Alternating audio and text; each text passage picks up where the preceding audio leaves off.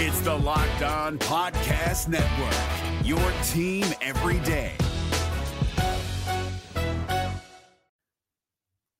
The Locked On MLB Fantasy Minute is presented by Prize Picks. Prize Picks is the most fun I've had playing daily fantasy baseball and winning up to 25 times my money. Download the app today and use the code Locked On MLB for a first deposit match up to $100.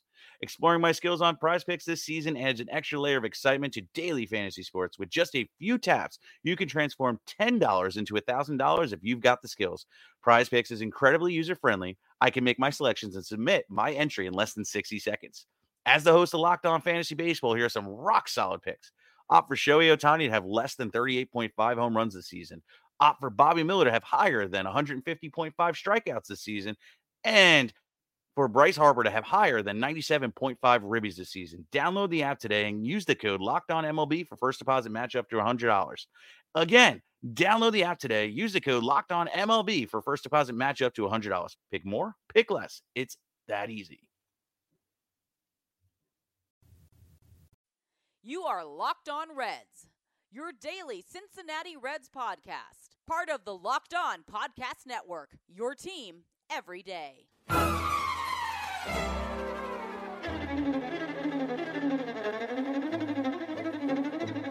What's up, Reds fans? My name is Jeff Carr, and you are Locked On Reds.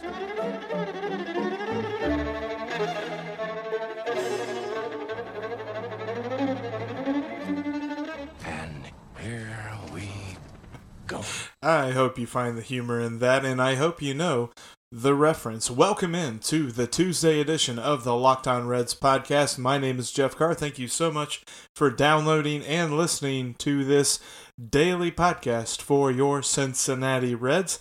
Today, we're going to recap a wonderful game, an unbelievable game for the Cincinnati Reds, in which they earned a series split with the San Francisco Giants. And then we're going to preview the next series as the Reds hit the road and head out to Oakland.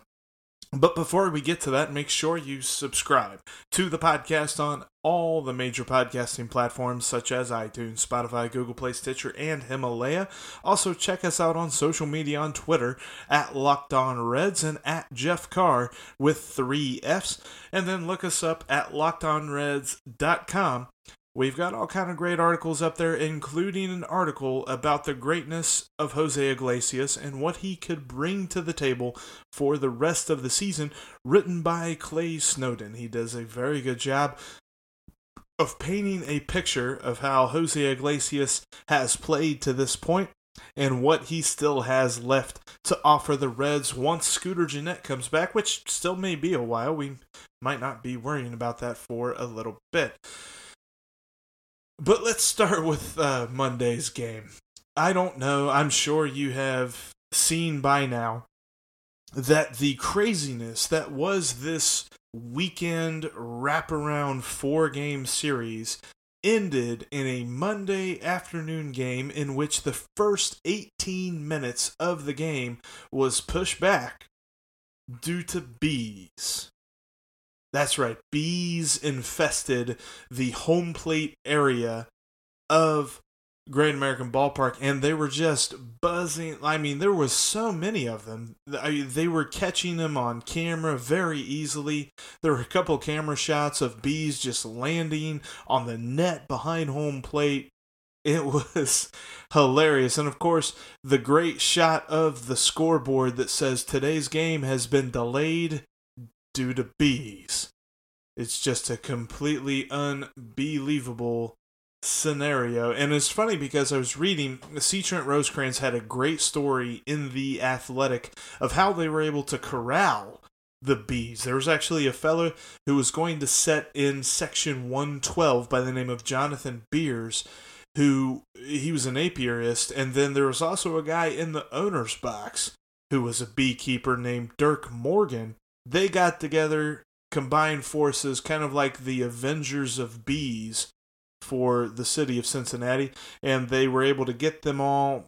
I think it said in the story that the bees finally settled down somewhere above section 119, and they were able to corral the queen in a box, which was able to lure the rest of the bees into the box, said that at the end of the operation, you know, Operation B Retrieval, I could have thought of a better name there. Anyway, they had 10 pounds of bees in a box. I don't know if you're scared of bees, but that sounds like the worst case scenario if you're scared of a bee. Like I don't mind them. I, I I really don't like them when they buzz around me. I don't blame the home plate umpire or any of the players for wanting to postpone. And it was it was just hilarious. You know, I I got the chance that happened to be the game was starting on my lunch hour, and I, you know, flipped the TV on because I'm able to go home each day and eat lunch in my apartment. But that's neither here nor there. I turned on the television to see the game,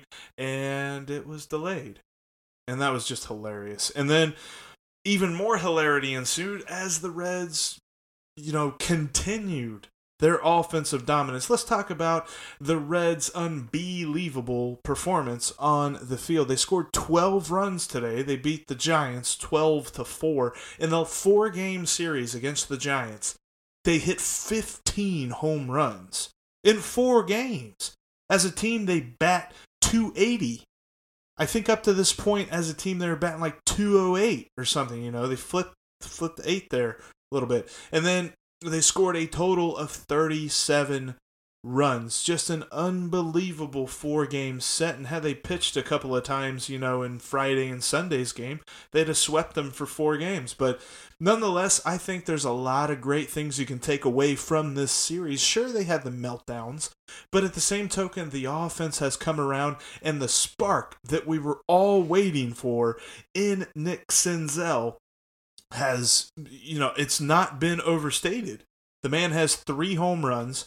He just started playing Major League Baseball on Friday. He already has as many home runs this season as does Joseph Daniel Votto. And he is just, he looks like a professional out there. He doesn't look like the kind of guy who's being overrun by everything that is being thrown at him. In fact, I, I still haven't seen, I've been trying to Google, can't really find it on the Google machine, but whatever his jacket size is, we're going to get him fitted for a Hall of Fame jacket because he's going to be there, man. I'm telling you what, he's playing just phenomenally well as he's been brought up. He's got moved around the lineup a little bit, but today he hit leadoff and he had two home runs today and just a great start for his career with the Cincinnati Reds. And then also on the pitching side of things, Anthony DeSclafani looked pretty good he did give up a few runs there at the end, and you know a home run to Pablo Sandoval kind of tarnished what was a pretty decent start, but overall a very good start for him. And then the bullpen closed it out nicely, allowing absolutely nothing to the Giants. And the Reds, you know, the biggest thing with not only with the pitching giving up the leads on Friday and Sunday, but also the hitting kind of, you know, they got up real quick on the Giants starters in every single game this series, and then they kind of went to sleep. And they didn't play counterpunch whenever the Giants came back and tried to, you know, even the score. Today they did that. And they did it in a big way, in a weird way. In fact, some of it was the Giants helping them to score more runs because in the sixth inning, the Reds tied a major league record for most hit batsmen in a game a record that was set in 1893 by the Dodgers against the Pirates. I wonder if Clint Hurdle was managing the Pirates back in 1893. Probably not. But they hit four batters in an inning. And in fact, three of the batters that were hit by, you know, three of the Reds hitters that got plunked by a pitch in the sixth inning came with the bases loaded. So they were RBI hit by pitches, RBI hit HBP, you know, in the stat sheet. You got another little B pun in there. but anyway, we'll take a quick break here on the podcast for Tuesday. We're going to take a look at the Oakland series coming up and also some concerning statements that were made by one Raisel Iglesias. This offseason, the Reds began with the mandate to get the pitching. Hashtag get the pitching. They were coming into a situation in which they realized they hadn't been pretty good on the mound in a while. So they needed to go outside the organization to bring in talent to reinvigorate the team. That may sound a lot like your company. Are you looking to bring in talent? Are you looking for the best vehicle with which to get the talent to your company? I have a solution. ZipRecruiter.com. When you post with ZipRecruiter, they send your job to over a hundred of the web's leading job boards, but they don't stop there. With their powerful matching technology, ZipRecruiter scans thousands of resumes to find people with the right experience, and they invite them to apply to your job. As applications come in, ZipRecruiter analyzes each one and spotlights the top candidates so you never miss a great match. They know how to get the talent to your team. And in fact, ZipRecruiter is so effective that 80%, that's 80, 80% of employers who post through ZipRecruiter get a qualified quality candidate through the site within the first day. That's right, within the first 24 hours, 80%.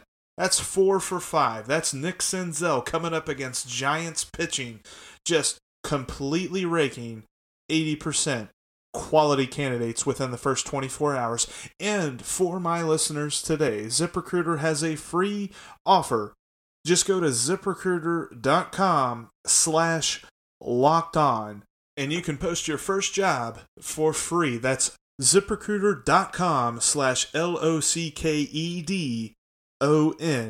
ZipRecruiter is the smartest way to hire. You're listening to the Locked On Reds podcast here on this Taco Tuesday. Thank you so much for downloading and listening to the podcast. I had mentioned earlier that there were some comments from Raisel Iglesias that were a bit concerning. And if you follow me on Twitter, I shared it on Twitter and it elicited quite a few responses. I, I did get a couple that were opposing my point of view, and I definitely appreciate that. In fact, I really enjoy reading others' point of views when it comes to different things that I post. And with this, I mean, it was very interesting to me because we all remember during the offseason, the Reds extended him, but in a way that they just basically bought out his arbitration years. But they basically gave him a raise starting next season. And the nice thing is, it was a play by the Reds front office to make sure that Raisel Iglesias isn't worried about his year to year performance and how it's going to affect each, you know, the figures each and every season.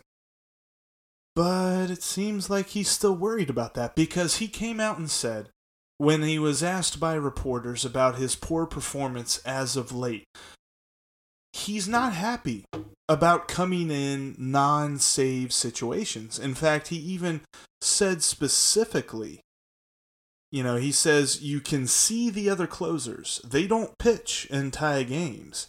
Iglesias told the Cincinnati Enquirer this I'm the only one who comes in tie games, and I've given up homers, and I'm losing some games. I feel really bad. I already have five losses, something that hasn't happened to anyone else in the big leagues. Five losses in the first month of ball, that shouldn't be like that.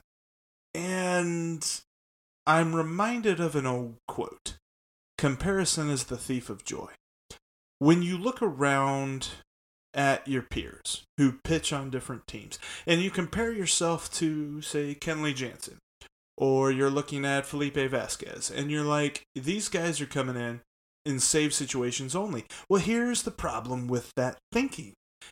During the offseason, after they signed this contract, the front office and even David Bell and Derek Johnson came out and said that they want to employ him employ. They want to deploy him in the high leverage situations. That may not be in the ninth inning. That may be in the eighth. That may be in the seventh. That's not to say that they don't see him as their best reliever. They do. They see him as the guy that they need to shut down the high leverage situations in which the other team has a really good shot to score some runs. They want to rely on him to do that. Rice Iglesias is basically saying uh-uh, I don't like that. I don't like the way I'm being used. In fact, the quote from him directly in this Enquirer article says, you know, this is Raisel Iglesias talking. The way they are using me is horribly wrong. I'm not paraphrasing that. That is in quotes, word for word. The way they are using me is horribly wrong. And I'm sorry, if you're a relief pitcher, you don't get to say that sort of thing, especially with Raisel Iglesias. I mean, granted, we like Raisel. We think that what he's done in years past is pretty good. But we're not talking about a dude who's got the kind of clout to come in here and say what his role is supposed to be. He's supposed to pitch the role that is given to him. If they want him to pitch the sixth, he needs to go out and pitch the sixth, the seventh, eighth, you know, whatever. Insert situation here. If the manager calls on him to do that, that's what he needs to do. This isn't a situation where he's fighting for a contract. He's got the contract. I don't know what he's looking for here because if you're gonna get some sympathy from fans, I don't think you're gonna see much sympathy. Because when it comes to the high leverage situations that they've put him in the ninth inning, like he's talking about, I'm not coming in and save situations, I'm coming in and tie games. Okay, so basically you're saying because I can't get the save, because that statistical category is without of you know it's it's out of my reach in this particular instance. I don't care that much. Is that what he's saying? Because that's kind of what it sounds like he's saying sounds like he is not all in on the plan that the reds have for him and that kind of reminds me of a much maligned pitcher whose first name sounds like a, a long hit ball aka homer guy who wouldn't go to the bullpen last year whenever they thought about maybe using him as a reliever. Eh, I'm just saying, you know, I'm not comparing Raisel Iglesias to Homer Bailey here, but the words that they are saying sound similar. And it's something that he really needs to back up off right now because his performance does not back up any sort of, you know, it doesn't lead him to have any sort of leeway here to be like, this is when I need to pitch because it, it just doesn't work that way. I'm sorry. I, I just I think that he's picked a really bad time to come out and become his own manager because it's not working. I don't know who's buying into this. I'm not buying into this. Kind of hope you see the whole picture here because I get it. Some people said, you know, he needs to be thrown out there and save situations, but you're you're also saying that boom, save situation only. There is no other point in the game where we can use Raisel Iglesias. He gets to sit on the bench until it's the bottom of the ninth or the top of the ninth, and the Reds are up by one to three runs, and it's a safe situation. That's the only time he can pitch.